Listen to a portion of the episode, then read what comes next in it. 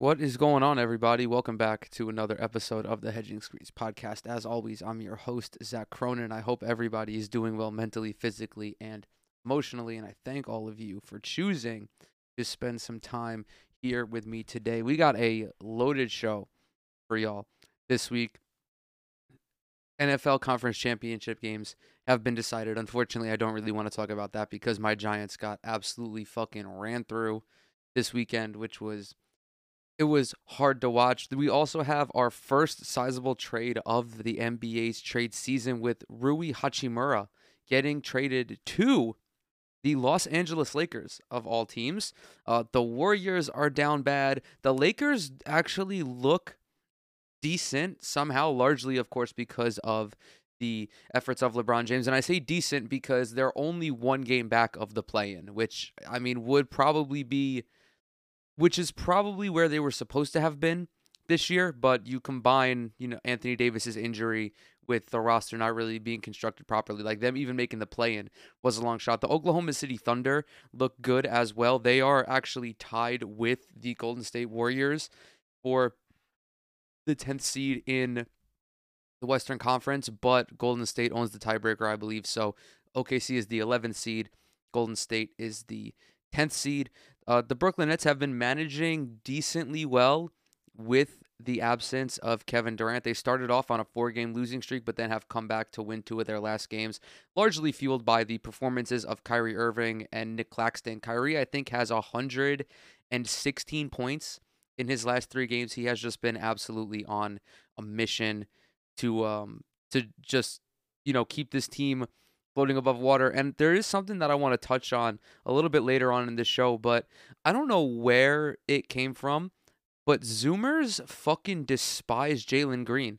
I don't know what sparked all of this, but I've been I've seen more than one TikTok talking about how Jalen Green is mid.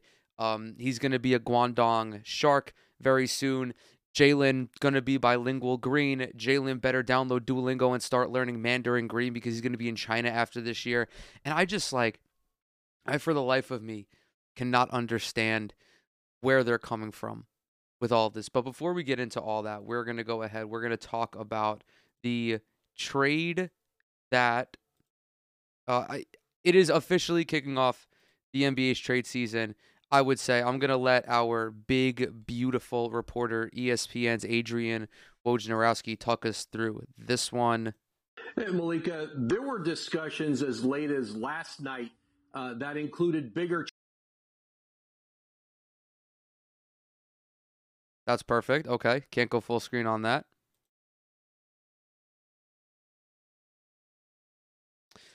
All right, I guess we're not going to hear Woj talk about it because uh, my Wi-Fi is Walmart Fi. Trade come together. Hey, Malika, there were discussions as late as last night uh, that included bigger trades than just a two-way deal with LA. I was told uh, that there were some three-way talks that would have involved Phoenix, uh, but those larger trade discussions fell by the wayside, and then LA and Washington this morning uh, zeroed in on the deal that they ultimately landed on.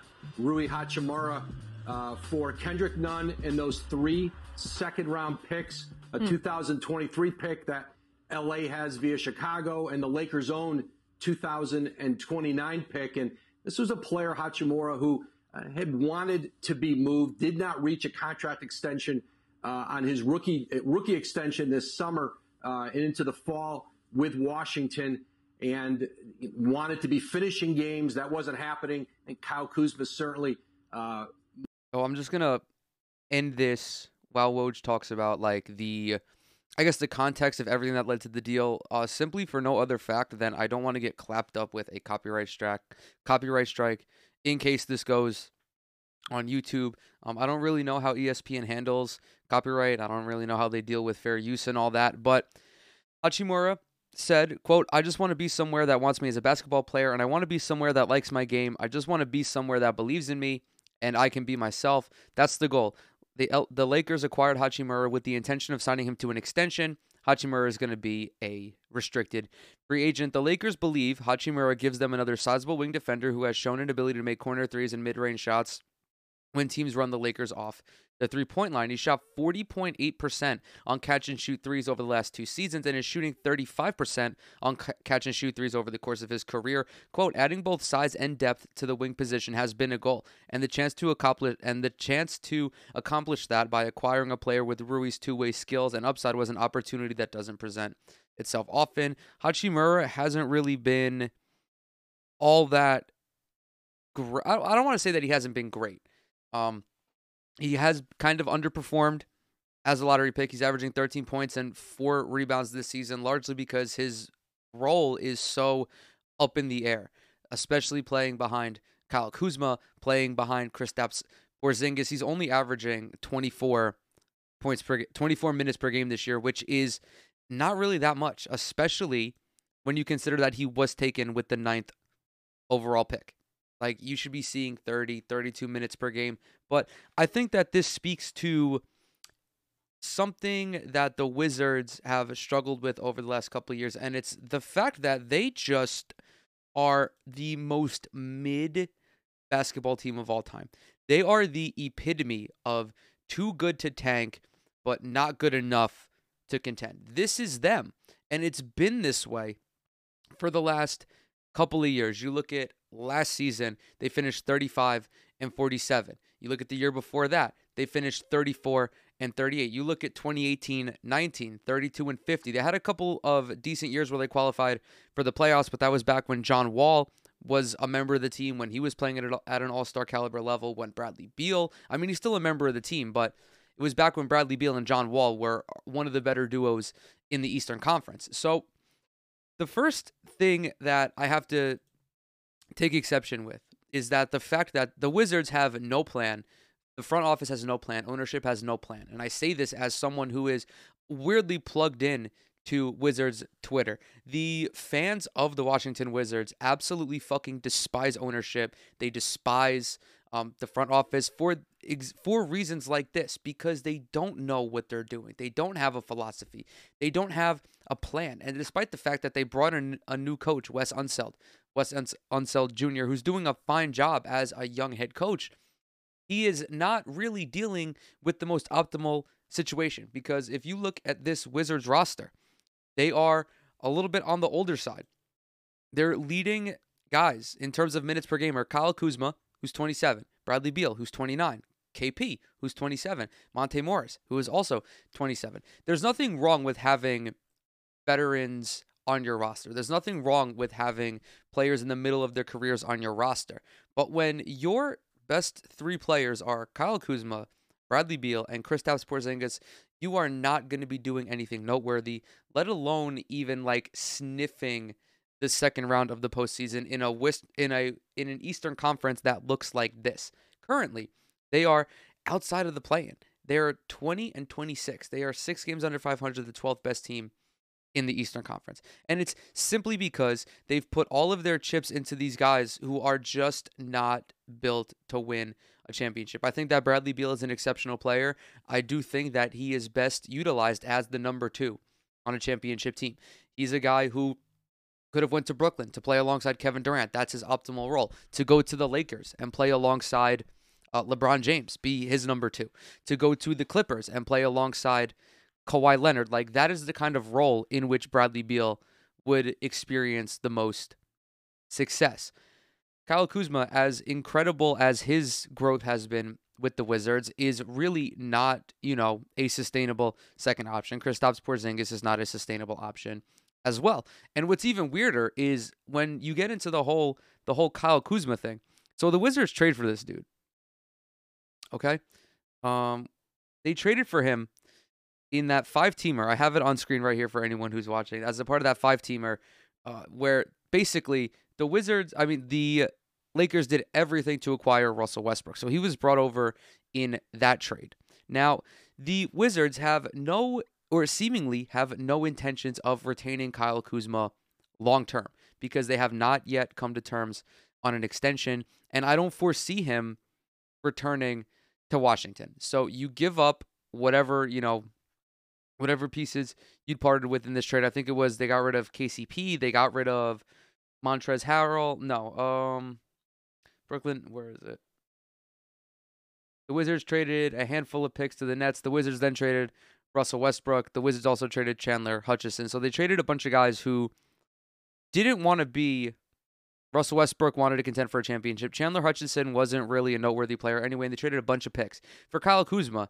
Now, you give up all of this cachet, and to not want to retain him is fucking just super bizarro to me because he's a good talent. He's a decent talent. He's come a lot since when he was with the Lakers. And the Wizards are just like, nah, I don't really fuck with that. Very much like how they're not really fucking with Rui Hachimura for any for some reason anymore.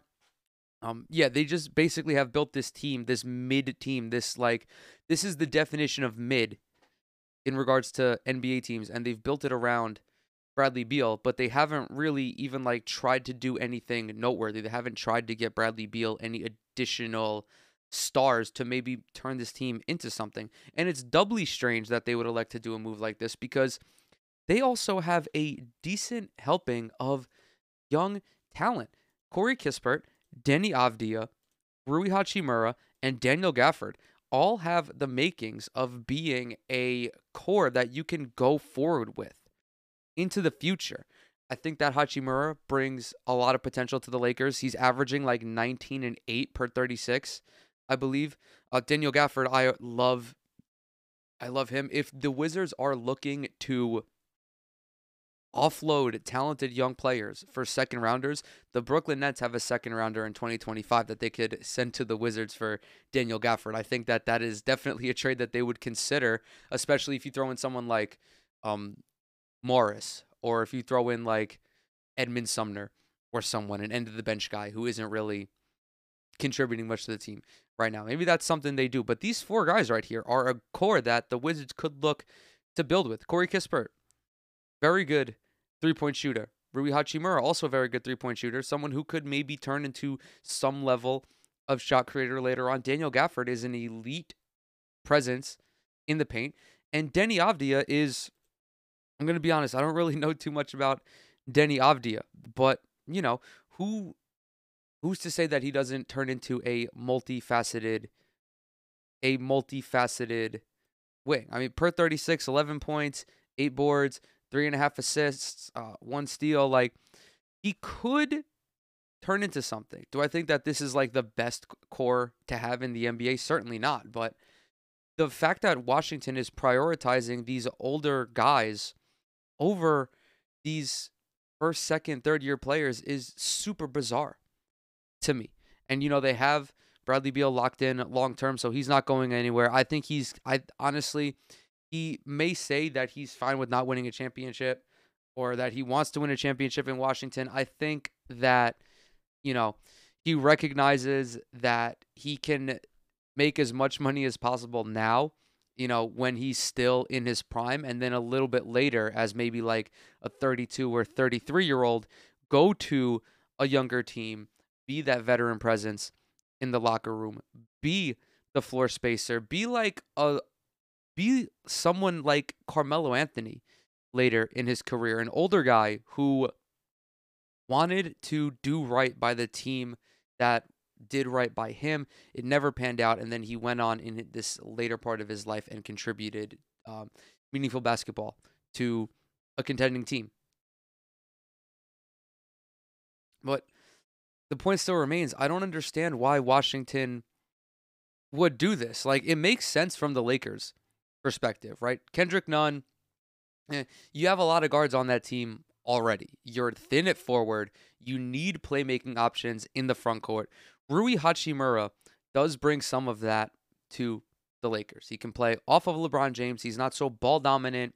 He can play a lot of minutes when Anthony Davis isn't there. He can play minimal minutes when Anthony Davis is there. He's an upgrade over someone like Troy Brown Jr., for example, or if they want to play small and play Hachimura over Thomas Bryant or something, that's also an option. But Hachimura is a productive player whom I don't think greatly alters the Lakers' future um, projections, at least in the short term.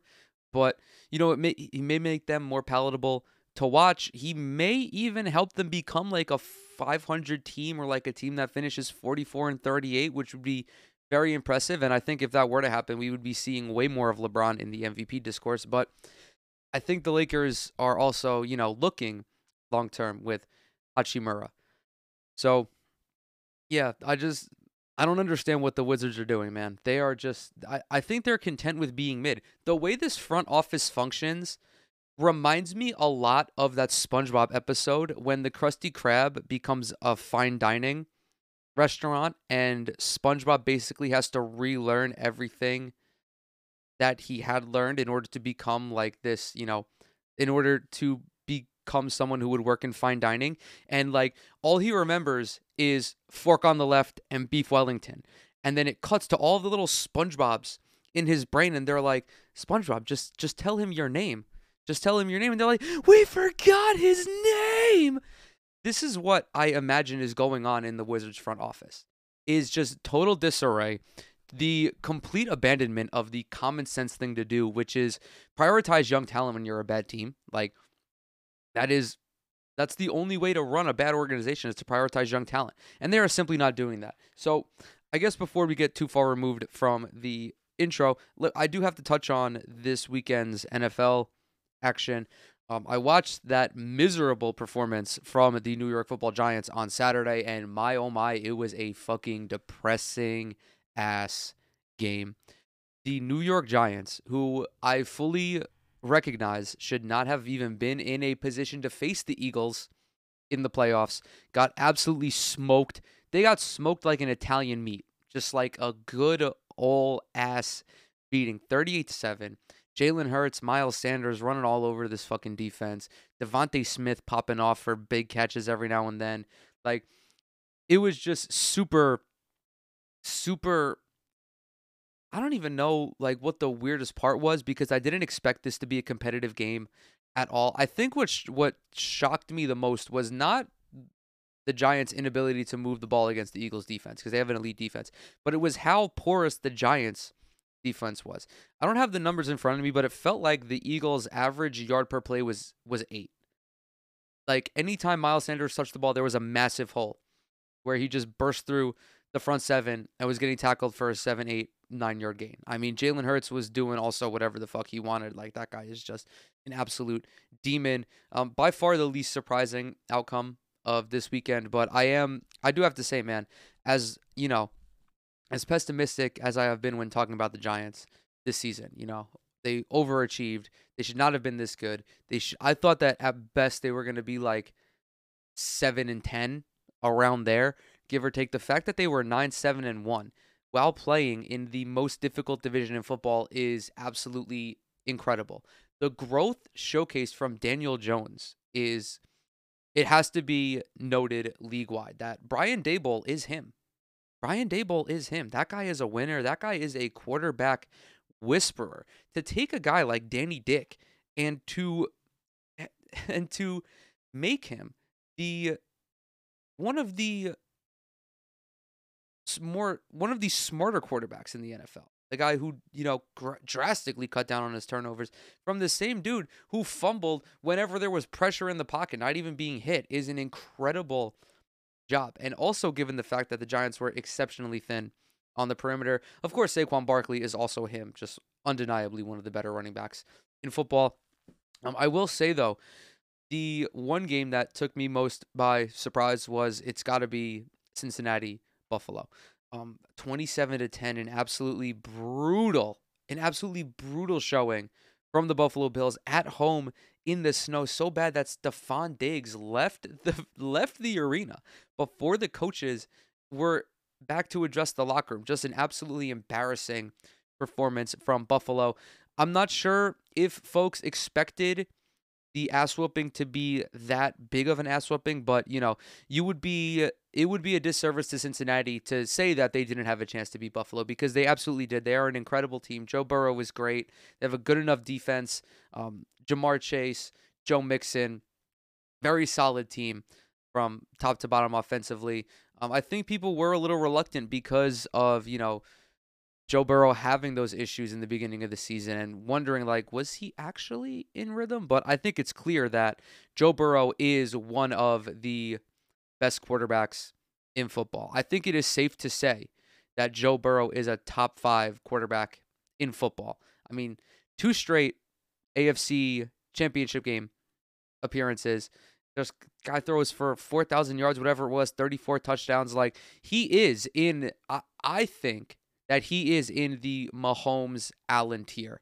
I really do. I think Joe Burrow is an incredible talent, and him going up against the Chiefs again is going to be an incredible game. I cannot wait to watch that. Um, yeah, uh, just oh, just a remarkable showing from Cincinnati to go into Buffalo in the snow and to manhandle them like that is incredible. But I guess like if you can tolerate not only playing in Ohio but living in Ohio, there is no home court advantage or home field advantage that is too much for you to overcome. Uh, the Cowboys got fucking absolutely dumpstered on the final play of their game to the of the final play of their game in which they lost to the San Francisco 49ers. Just an ugly game from top to bottom. Um, I'm fucking ec- ecstatic they lost, so that way I don't have to hear my fiance fucking rubbing in my face about the Cowboys being better better than the Giants. But like the Cowboys should have beaten the 49ers, or they had a, they would have had they had a chance to beat the 49ers. And that fucking play where I, I don't even like I, I forgot who said obviously it wasn't the right call. Yeah, dog, no shit, it wasn't the right call to have like two linemen blocking Dak Prescott on the final play of the game where you need a touchdown to tie it. Like, what is what's going on? What's going on?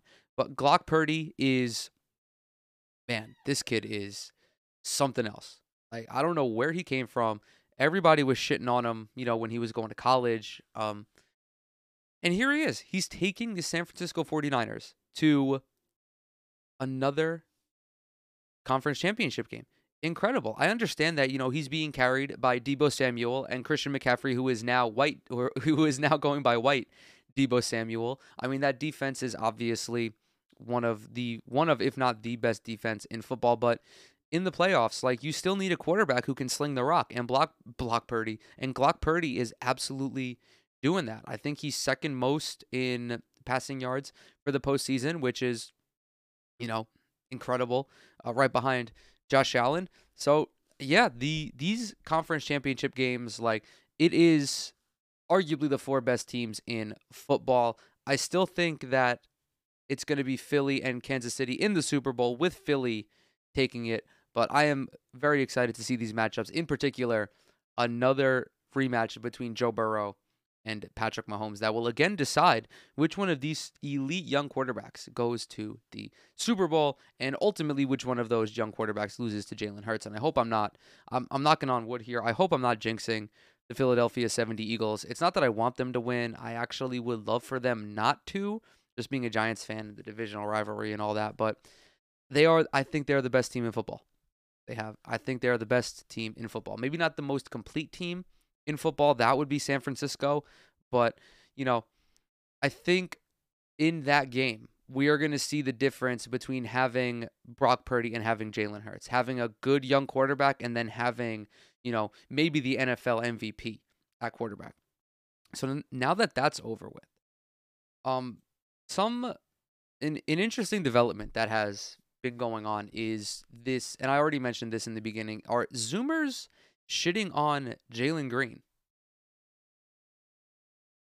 Now, Jalen Green, of course, is the second year player for the Houston Rockets, who is already in not the most advantageous situation. So the Rockets recently just broke their 13 game losing streak. They are undeniably the most embarrassing franchise in the NBA. Um, John Wall ripped the Rockets recently. More specifically, it was Green and Porter Jr. Something along the lines of like, the shit that y- that you're getting away with here is not shit that you would get away with in any other organization. There's also that viral clip of a reporter asking Eric Gordon about the improvement that he's seen from this team over the course of the year, and he says there has been no improvement. They are all in on Victor Wembanyama. Um, they are basically just putting Jalen Green, Alperen Sengun, and Kevin Porter Jr. out there with whatever other bodies they have and are basically telling them to just play like you're at the rec. Run up and down, Take as many shots as you want. We're not going to really run an offense. We're not going to play defense. I mean, just play hard, have fun. Like they really do they really do play like it's a summer league game all the time. It really is the epitome of no thoughts, just vibes on the basketball court. And I think a lot of that has, you know, soured people on the prospect of Jalen Hurts, Jalen Hurts, of Jalen Green ever being a good player, which I think is super reactionary and, you know, 100% is learned behavior. Zoomers have learned this behavior from their parents or from like watching the same shows as their parents, just hearing casuals talk about sports, hearing folks like Stephen A and Skip Bayless talk about young players, and just really the defeatist mindset that a lot of sports media personalities have when it comes with young players not panning out talent wise. But what's different about this, what's different about Jalen Green is that there is no reason to be this hypercritical of him. There is no reason to be hyper fixating on every flaw in his game. There is no reason to be even thinking that he will be out of the league within the next two years and over in China by the time he's 25 because he is showing flashes of being a good young player. He's averaging 22 points a night, four rebounds, and three and a half assists. Those are decent numbers for a 20 year old, mind you. Now, of course, a lot of these younger basketball fans have, I think, a warped perception of what a 20 year old basketball player actually looks like because 20 year olds nowadays come in and they look like Zion. They look like Trae Young. They look like Luka Doncic. Like they look like generational talents straight away, which of course is bound to happen every now and then, but never before have you had multiple generational talents come into the league around the same time as one another. Which again speaks to a video that I made last week about like how the NBA has become so flush with talent. And you're comparing Jalen Green to guys like Zion and Luka and Trae Young, which I think is wrong because Jalen Green is a great player or is a good player. I think he's got the potential to be a great player, but not a superstar, not even a star player, I don't think. Um, but who knows? So there is this warped perception of him where he's just mid. I mean, he can't dribble, he can't shoot, he can't play defense, and like, okay, he can't shoot. I'll give you that. But also can't play defense. I'll give you that. Like, of course, he does have flaws in his game. I'm not trying to make it look like I'm just dick riding for the sake of dick riding because he does have flaws. And it's yes, it's good to be, you know, critical yet optimistic when it comes to young talent. But again, it is like the super, the hyper reactionary approach that a lot of people take when assessing these young talents. Like, you can look at his numbers and say that he's mid, but then you pull out one of those stats. This is going to be one of those player averages X X X at X years at X years of age and is in a group with these guys. So if Jalen Green were to bump up his assists per game to four, which is only half an assist per game, he would be, I think, like the eighth 20 year old to average 20 points, four rebounds, and four assists. Joining guys like Luka, Trae, LeBron, Magic, Kobe, Devin Booker, Isiah Thomas, and Michael Jordan, which is an exclusive club to be in. And it there really shouldn't be any excuse to think that there will be a tremendous drop off in his production. God forbid, like he gets hurt or something like that. So some of the good things that Jalen Green has done this year is that his usage rate has skyrocketed. He's now up to 28% in his second year, which is up nearly five percentage points from what it was as a rookie. It was around 23. So now the big thing that has happened with Jalen Green, um, and I think that everyone notices, is that his turnovers are up and his free throws per game are up. Like his free throw attempts have almost doubled, which is kind of crazy. But his turnovers per game have increased by one whole turnover per game. Yet his turnover percentage has only increased by one percentage point. It's around 12 and a half at the time of this recording. His assist percentage is up about 4 percentage points to 17. So there is improvement being made there. Now, one thing that all you young folk have to consider is the fact that he is playing on the Cleveland Browns of the NBA right now. The Houston Rockets right now are, I would reckon, worse than the Sacramento Kings.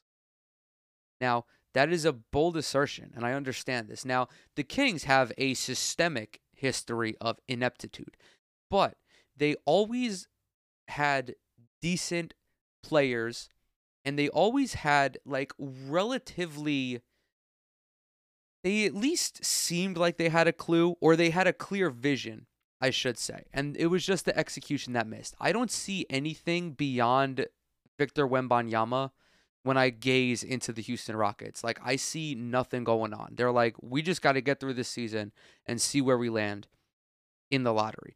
That is a tremendous issue for these young players, and it's not because of their it's not their fault. Alperen Sengun did not ask to be a member of the Houston Rockets. Jalen Green did not ask to be drafted by the Houston Rockets. We could very well see that what's going to happen is the Rockets are going to land either Wembanyama or Scoot Henderson, and they get one of these two elite prospects, and then Jalen Green leaves. I do not foresee a future in which they keep um, Jalen Green, especially if they get Scoot Henderson. I do not foresee it. Now, Jalen Green would leave and go to a better organization, and I think that his career would see a massive revival just because of how just because of how much mentorship and player development is to all of these young players. All of these young players need voices in the locker room to help guide them. I don't care how talented they are. If they go to a bad organization, they are not going to reach their full potential. And I think this is where we are at with Jalen Green. And I think this kind of gets, you know, I think this kind of gets swept under the rug, or maybe not swept under under the rug. I think it just gets overlooked because a lot of these posts that I see about Jalen Green, I get it, is on TikTok. It's for content. It's you know, it's people making jokes, but like, I do think that there is some subs some some percentage of people that you know make these kinds of TikToks that truly believe that Jalen Green is a fraud and that he's already washed at 20 years old, which is just a fucking insane thought to have. It is an absolutely preposterous thought to think that this kid, he's literally a kid, is washed. And again, he's not playing to his full potential right now. He's shooting like 41% from the field, which all things considered is not too bad. I mean, he could be around like 37 or 38. Like we've seen guys just absolutely not be able to fucking hit anything. He did also just have a 42 point bomb a couple days ago to help to help the Rockets snap their skids. So to just act like there is no redeeming qualities about this kid is is disingenuous. And I think that if you I think that if you value your integrity as like a content creator or someone who, you know, talks about sports, I think that it's not a good look for you to just be to just be a hater, to just be an outright hater. Like in, in my opinion, that's clown shit. Like if you're if you're just hating for the sake of hating, I don't fuck with you. I think your content is definitely going to be mid because you don't bring anything to the table. You don't bring anything insightful. You don't, you know, you're not really you don't bring anything insightful. You don't bring any good analysis. Some a lot of the times these hate like these hater ass people like Skip Bayless, for example, they don't even bring like unique critiques to the argument. They just they just be on the same old bullshit of oh this guy can't do this, he can't do that, he's washed, like this, that, whatever. It's just it's just tired. So I mean obviously there is a lot of growth for Jalen Green, but until Houston figures this shit out, he is not growing at all. Like if Jalen Green were to remain in Houston, this would be the guy that they get unless they do some serious systemic change. But also, this guy, this kid is really even not that bad of a player because his two biggest, or to me, his biggest issue is shot making and shot creation. Maybe not shot creation, but like decision making on the offensive end, which is the hardest thing for any young player to get a grip on because it requires game experience. It requires film study. It requires a lot of mental energy. And it takes a, a year, two, three years to build that. Not everybody comes in and is like Nikola Jokic. Like we've been spoiled over the years with guys like Jokic and Luka, where they just come in and they know how to play. But even look at someone like Jayson Tatum or Kawhi Leonard, who well, Kawhi Leonard has been an improved playmaker for a few years now, but Jayson Tatum only recently has become an improved playmaker, and Tatum is an MVP candidate. So it's going to come down to prioritization. It's going to come down to Houston like not fucking up this this young core.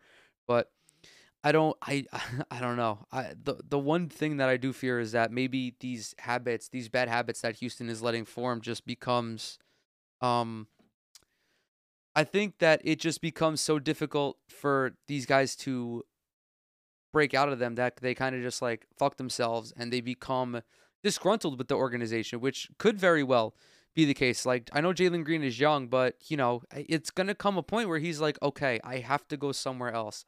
Have to reach my full potential as a basketball player, and I'm gonna do that on my terms, or you guys are gonna do that. So we'll see. Um, but yeah, ultimately, I think that just like the hate is a little overblown. I mean, like guys, we're talking about sending someone to fucking China. I mean, oh yeah, one thing I forgot to mention is that this is nothing new, by the way. I mean, guys like Stephen A and Skip and all the prominent guys, all of the like legacy media institutions in sports media have had discussions like this. They're super reactionary. It's just that instead of saying that someone would go to China, they just say that that person is washed. So it's it's the same thing. It's all learned behavior, but like ultimately at the end of the day it's content. It's not that deep. Um I just think that it's not really, you know, it's not really a, an insightful conversation to uh to have. So, uh speaking of hating, I'm going to turn into a hater right now. The Golden State Warriors are fucked. I'm sorry if you're a Warriors fan listening to this. This Warriors team, this current iteration of the Golden State Warriors is fucked. And I think I've made a video on them before. Um, but this was earlier in the year. Um, I think it was around November, December, when you know they were still waiting for guys to come back from injury. I think Di- Donte DiVincenzo was still out, and you know they were just trying to. The Warriors, much like every other team, were just trying to get into a rhythm. You know, trying to work off that championship hangover, and unfortunately, they have never found that rhythm, even with Steph Curry playing at this level, even with him averaging 30 a night. They are still a forgettable team in the Western Conference. It really is a it really is a spectacular fall from grace to go from winning the championship to potentially not even making the playoffs.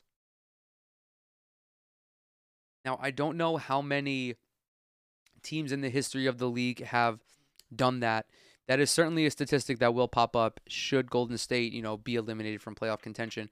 But four and six in their last ten. Okay. 24 and 20, 23 and 24 overall. They are currently 10th in the Western Conference. Six of four of these six losses have been games that they arguably should have won. They lost to Orlando. They lost to Detroit, two of the worst teams and two of the worst teams in the Eastern Conference. I don't believe they're the worst, although I think Detroit is. Okay, yeah, Detroit stinks. Should not have lost to Detroit. Orlando is a decent squad, but Golden State should have beat them. They also lost to Boston and Brooklyn. Now, these two losses aren't as embarrassing because Boston is a championship contender. Brooklyn, despite them not having Kevin Durant, is still a, a championship contender, and he might be coming back sooner than we expected. But Golden State had leads in both of these games and lost. I think they blew an eight point lead in overtime against Boston, and they got absolutely crushed in the second half by Kyrie Irving, who finished with 38 that night. Now, a hallmark of this Warriors team has been their fucking dog shit dookie butter defense, which is not something that we are accustomed to seeing from a team that for six years or so was one of the most suffocating defenses the NBA has ever seen. I mean, anchored by Draymond Green, who's arguably the best defender of his generation. Klay Thompson, pre Achilles, all defensive caliber, caliber, caliber guy. Steph Curry has improved drastically defensively over the years. Back when they had Kevin Durant, Andre Iguodala, Kevon Looney, I can go on and on about how great Golden State's defense was.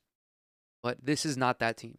They are 20, what are they, 27th in volume, in scoring volume allowed, 27th and 18th in efficiency. That efficiency number is, of course, tainted by the fact that they are the number one, um, they have the best pace of any team in the NBA. So naturally, the more possessions you have, the the more points they're going to put up. But still, being 18th in defensive efficiency is not is is not good. You're mid. You're you're worse than mid. You're just a bad defense. They foul a lot. I didn't realize that Golden State allows more free throws per game than any other team, more than the Thunder, who are a younger team, a more undisciplined team. Like this is just like their defense is so out of character. It's almost shocking. They've allowed more than 120 points on numerous occasions this year. I think to begin the year they allowed like what was it 125 points 6 times in like their first 15 games or something. I saw this wild stat from November and I'm like that's just not that is not sustainable. Um they can't guard the 3. Overall, they do guard twos better than um they're on the perimeter, but of course, you got Kevon Looney and Draymond Green in there. It's it is bound to happen, but still they kind of offset that by fouling so frequently. And I also think they're like fourth in um opponents um what are they? I think they're like fourth in effective field goal percentage allowed. I am gonna. I do want to double check this just because I do not want to be. I do not want to be spreading misinformation on the timeline. Um. Okay. No, I was looking at. Oh. Okay. So they're at fifty-four percent effective field goal percentage, which is all right, not that bad. 17th overall. Um, again, boosted by them being a decent team on the interior. Now, the the cause for concern that I had for Golden State going into this season was their depth. You know, no Otto Porter, no Gary Payton the second anymore. Uh, is he the second? Yeah, no Gary Payton anymore. Donte DiVincenzo was hurt. Um, we didn't know what. Of course, we still don't like there was just a lot of uncertainty when it came to the rotation. And sure enough, depth was an issue early on, although it has gotten better. And the Warriors have actually found a decent crop of young players to whom they can give minutes. Of course, I'm talking about Jonathan Kuminga. Anthony Lamb has been a sizable part of their rotation. He's been playing fantastically. Ty Jerome has been playing fantastically as well. Of course, Jordan Poole is basically an institution at this point. He is I would reckon their second best player, um, or like undeniably their second best option on offense. I think that you know their second best player is going to be decided on what you value more: Poole scoring or Draymond's playmaking and defense. But yeah, I mean they have decent guys in the rotation. Like they are legitimately 11 people deep if you account for JaMychal Green, um, if you account for Moses Moody as well, who's been seeing a decent chunk of minutes. But all of these guys, or at least these guys off the bench, I'm talking Lamb, Kuminga, Ty Jerome, they don't defend. They cannot defend at the same level as the team before them. And that is ultimately what is shooting the Warriors in the foot is their personnel. So when you had Otto Porter and when you had Gary Payton, you had elite perimeter defenders. You also had Draymond Green. You also had Kevon Looney. Now, you had options on defense. You could play man. You could play zone.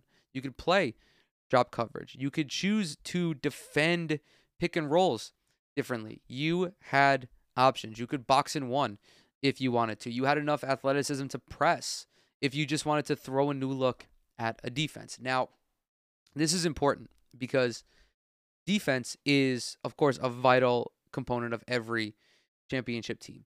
Um, you need to be able to defend regardless of how explosive the offenses are nowadays. You have to, yes, yeah, still be able to put points up, but not every game is going to be 120 to 118, especially in a seven game series. You're going to get a game that's that's 92 to 85. You're going to get a game that's 97 to 90. You're going to have these grind fests, and your ability to throw different looks out defensively is going to it has a direct correlation to how effective your defense is. And Golden State simply does not have that. They have no versatility on defense. They can't disguise looks as effectively as they used to. They can't try to bamboozle the offense um, like they used to. And when you're dealing with teams like Phoenix, like Boston, like Denver, like Brooklyn, like Dallas, like these elite, like literally some of the most talented players the NBA has ever seen, if you're incapable of disrupting them, they're going to pop off. And the Warriors have a better understanding of this than anybody else because they have the most revolutionary offensive talent who has ever touched a basketball. Like teams game plan not to stop Steph Curry from scoring 30 because it's almost futile, but they game plan to throw different different looks out at him and like throw bizarre looks out at him. Before Steph Curry, teams were not trapping at half court, or at least not trapping as frequently at half court as they had been because there had never been a guy who could make a 35 foot three off the dribble, right? Teams were not blitzing the pick and roll near half court. Like those are the things that defenses have to do to disrupt these great offensive talents. And the Warriors cannot do that. Their starting lineup can do that certainly because you have Wiggs, you have Wiggs, you have Thompson, you have Draymond, you have Looney, but how do you manage that with the second with the second stringers? Ty Jerome is not an elite defender. Kevon Looney is not an elite defender. I know that individual defensive rating is is a fucking atrocious metric for tracking defense, but I think that I think that it really I think it summarizes how collectively bad this Warriors defense is. And this is courtesy of basketball reference here. I'm going to switch so that you guys know I'm not capping. Nobody has an individual defensive rating lower than 110. Okay? Let's look at another flawed metric. And I understand, again, you know, these are fucking super flawed metrics. Defensive box plus minus. Draymond Green and Donte DiVincenzo and Kevon Looney are the three most impactful defenders that the Warriors have. They all have defensive box plus minuses above zero. And if you're above zero, you're above average relative you're above average relative to an average. Yeah, you are above average. Oh, you are above average relative to the average. So if you're above zero, you're good. If you're below zero, you're bad. 2.4 is a good defensive box plus minus. 1.5 is good. 1.3 is good. Every other sizable player is either slightly above one or below. So, regardless of how flawed these defensive metrics are, the Warriors are just a bad defensive team that I don't think is fixable unless they make a trade at the deadline. Like, I've given you defensive rating, I've given you field goal percentages, I've given you effective field goal percentages, I've given you volume, I've given you efficiency, I've given you individual player metrics. Like, there is not one person who can look at this Warriors defense and be like, yeah, no, they're good. It's like, because they're, they're just fucking not. They're not. Even with all of the context of previous seasons, like a casual would think that it's the Warriors and, you know, they're good, but like they'd probably be flabbergasted to know that Golden State is arguably the worst defense in the league from top to bottom. And it's because of personnel. Again, when you don't have adequate personnel, you can't run an intriguing scheme. And if you can't run an intriguing scheme with a myriad of looks to throw your opponents, you're going to get fucking cooked. And that's what's going on with the Warriors. So I think the Warriors are cooked in the short term, but I will not underestimate this front office's ability to, you know, potentially turn to potentially turn this thing around. I don't know if they'll be able to do it this year. I think that would be a, a tremendous ask for them, especially we're only a month out from the deadline and, you know, there haven't really been any rumblings of anything. Um, I know that Serge Ibaka has been mentioned for, um, you know, teams are monitoring his his situation.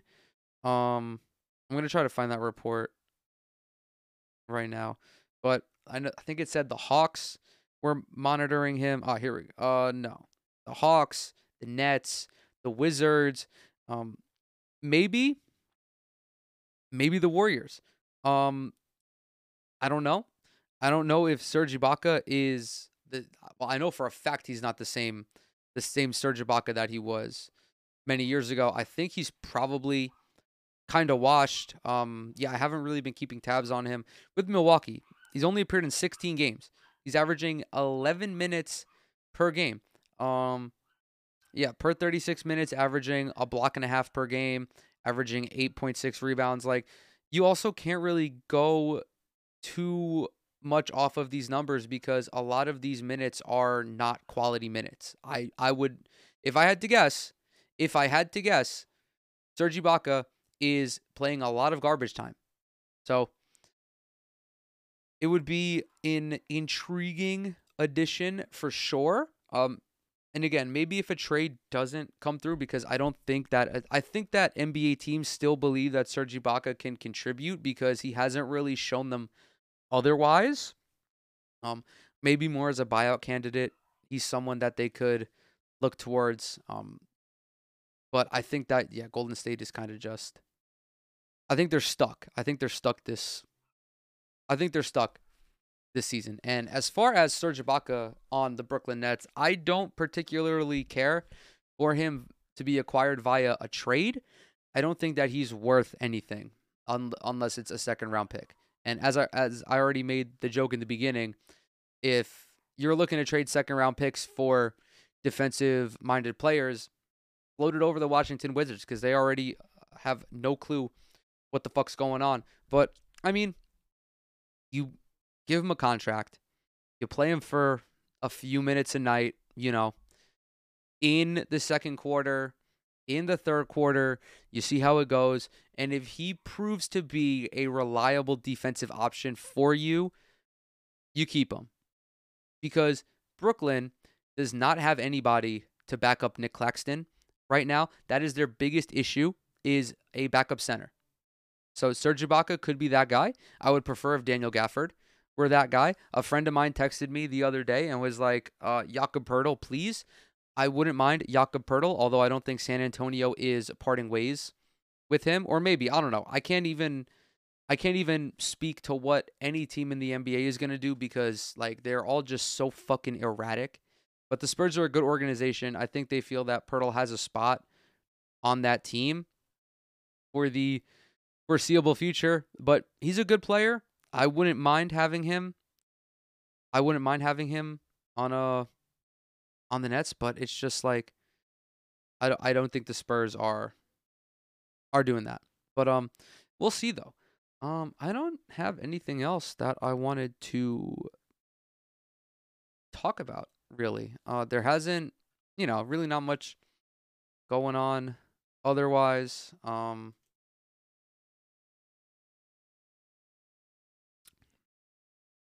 Oh, yes. Holy shit. I can't believe I almost forgot about it.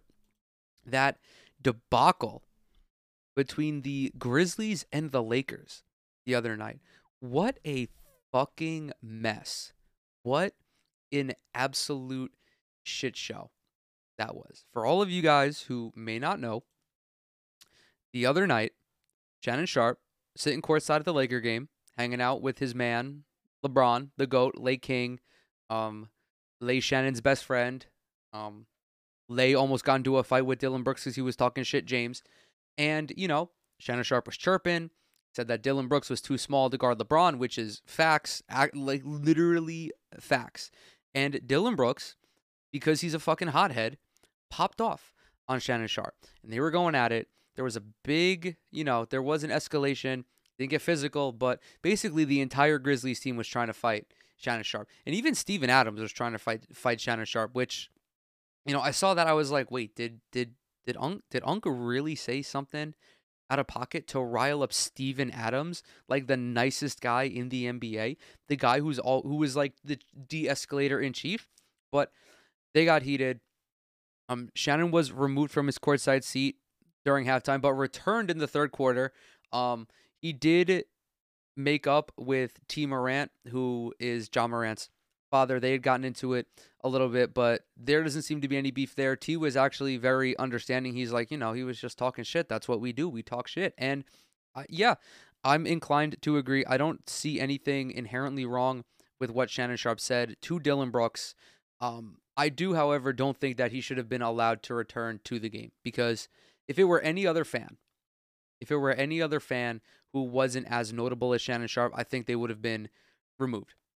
Um, I know for a fact if they weren't sitting courtside and they were doing that, they would have been removed. Even if they were sitting courtside, I think they would have been removed because you just can't have that, man. Like you can't be you can't be fighting at NBA games. Like it's just not it's not the move. Like we know you guys don't actually want to fight. I understand that, you know, Ja and, and Brooks say that they're with the shits and all that, but it's like you're playing a basketball game. All right, regardless of if you're with the shits or not, what are you gonna do? What are you going to do on the court? You can't do anything in the arena, man. So I don't think that Shannon Sharpe should have been allowed to return to his seat. He did apologize afterward. He said that his behavior was, you know, he said that he was acting irresponsibly or something. I don't remember the exact context of his apology, but he apologized, which was good because, you know, I think he did overstep a little bit because I think it escalated because he he contributed to it. Like, and don't get me wrong, I still think that more than anyone else, Dillon Brooks is at fault for this, and the Grizzlies are more at fault than Shannon Sharpe because you cannot be so easily rattled, man. You cannot be so easily rattled on the court by some shit talk. You you just can't. You you cannot allow the fools who aren't who are sitting in the seats to get to you. And that's like that appears to be something that the Grizzlies really struggle with. And I get it. They're young, play with a lot of emotion. They when they're when they're out there, they look like they're having fun. They're fun to watch. But like you got to learn to be able to reel it in. And that might be the one thing, the one like tangible, it's not even tangible, but like their emotional control on the court is to be ultimately what decides and what dictates how far this team actually goes into the playoffs and how far they and how far and like if they realize these contender aspirations. But it was just a shit a shit show all around. I don't begrudge Shannon Sharpe for talking shit because you know it was relatively PG. He just called Dillon Brooks too small, and then Dillon Brooks called him a regular pedestrian during the post game and like tried to fight this dude because he called him too small. Like no disrespect to Dillon, to Dillon Brooks, but like you are too small to guard LeBron, and I don't really feel that you should take that disrespectfully at all because you know LeBron's one of the goats. And, you know, LeBron was also chir- chirping at Dillon Brooks. LeBron had a lot to say to the Grizzlies about their shit talk. Apparently, you know, he said one thing in particular is like they're not hooping, they're just talking shit, which, you know, maybe, I mean, very rarely now, especially as, you know, an older guy, very rarely do you see LeBron like fed up. Like there was, he was swearing on this video. It was something that I can't remember seeing, but again, like that's just a guy who's grown up, he's matured, he understands how he understands the importance of keeping your emotions in check when you're on the court and something that Memphis is going to have to learn to deal with. But yeah, Shan- I don't think that Unc that Uncle Shai should have been allowed to return to the game. Um, it's just I think it's just a bad look, even with the apology. But ultimately, like nobody got hurt. It was a little extra. It was a little extra show for the fans. So you know, so be it. But with that, I think I'm gonna close out this episode. As always, thank you guys so much for coming to hang out with me today. Follow me on Twitter, Instagram, TikTok. If you're listening to this on an audio platform, leave a rating, leave a review, subscribe to it, uh, subscribe to the YouTube channel as well. Comment for the algorithm, leave a like on any of those videos, and of course, if you enjoyed this episode, tell a friend about it, and tell a friend about it even if you didn't enjoy it. Thanks again, and I'll catch y'all in the next one.